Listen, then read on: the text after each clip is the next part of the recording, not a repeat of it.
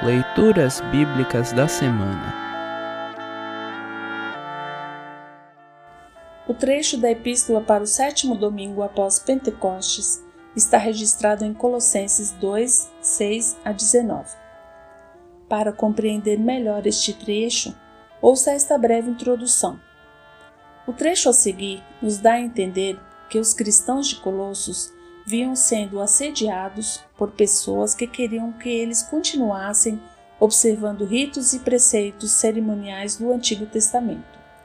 Além disso, eles também eram importunados por falsos mestres que pregavam a necessidade de adorar anjos, entre outros ensinos heréticos.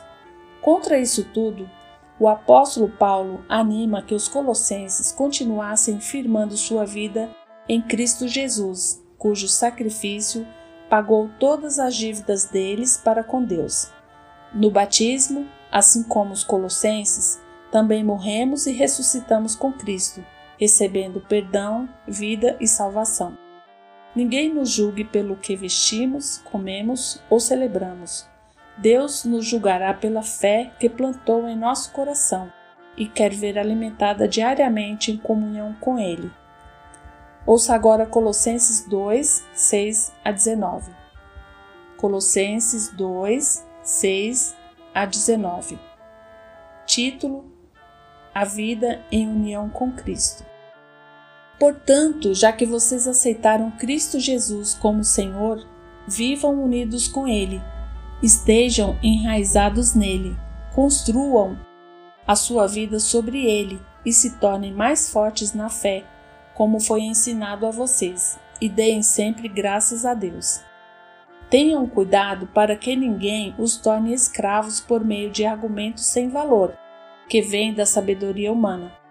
Essas coisas vêm dos ensinamentos de criaturas humanas e dos espíritos que dominam o universo, e não de Cristo. Pois em Cristo, como ser humano, está presente toda a natureza de Deus e por estarem unidos com Cristo, vocês também têm essa natureza. Ele domina todos os poderes e autoridades espirituais.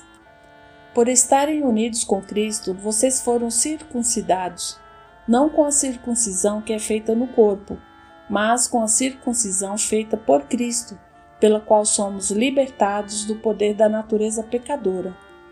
Pois quando vocês foram batizados, foram sepultados com Cristo e no batismo também foram ressuscitados com ele por meio da fé que vocês têm no grande poder de Deus, o mesmo Deus que ressuscitou Cristo. Antigamente vocês estavam espiritualmente mortos por causa dos seus pecados e porque eram não-judeus e não tinham a lei. Mas agora Deus os ressuscitou junto com Cristo. Deus perdoou todos os nossos pecados e anulou a conta da nossa dívida, com os seus regulamentos que nós éramos obrigados a obedecer. Ele acabou com essa conta, pregando-a na cruz, e foi na cruz que Cristo se livrou do poder dos governos e das autoridades espirituais. Ele humilhou esses poderes publicamente, levando os prisioneiros no seu desfile de vitória. Portanto, que ninguém faça para vocês leis sobre o que devem comer ou beber, ou sobre os dias santos e a festa da lua nova e o sábado. Tudo isso é apenas uma sombra daquilo que virá. A realidade é Cristo. Não deixem que ninguém os humilhe, afirmando que é melhor do que vocês porque diz ter visões e insiste numa falsa humanidade e na adoração de anjos. Essas pessoas não têm nenhum motivo para estarem cheias de si, pois estão pensando como qualquer outra criatura humana pensa. Elas não estão ligadas a Cristo, que é a cabeça. Cristo controla o corpo todo, o alimenta e mantém unido por meio das juntas e ligamentos. E assim o corpo cresce como Deus quer que cresça.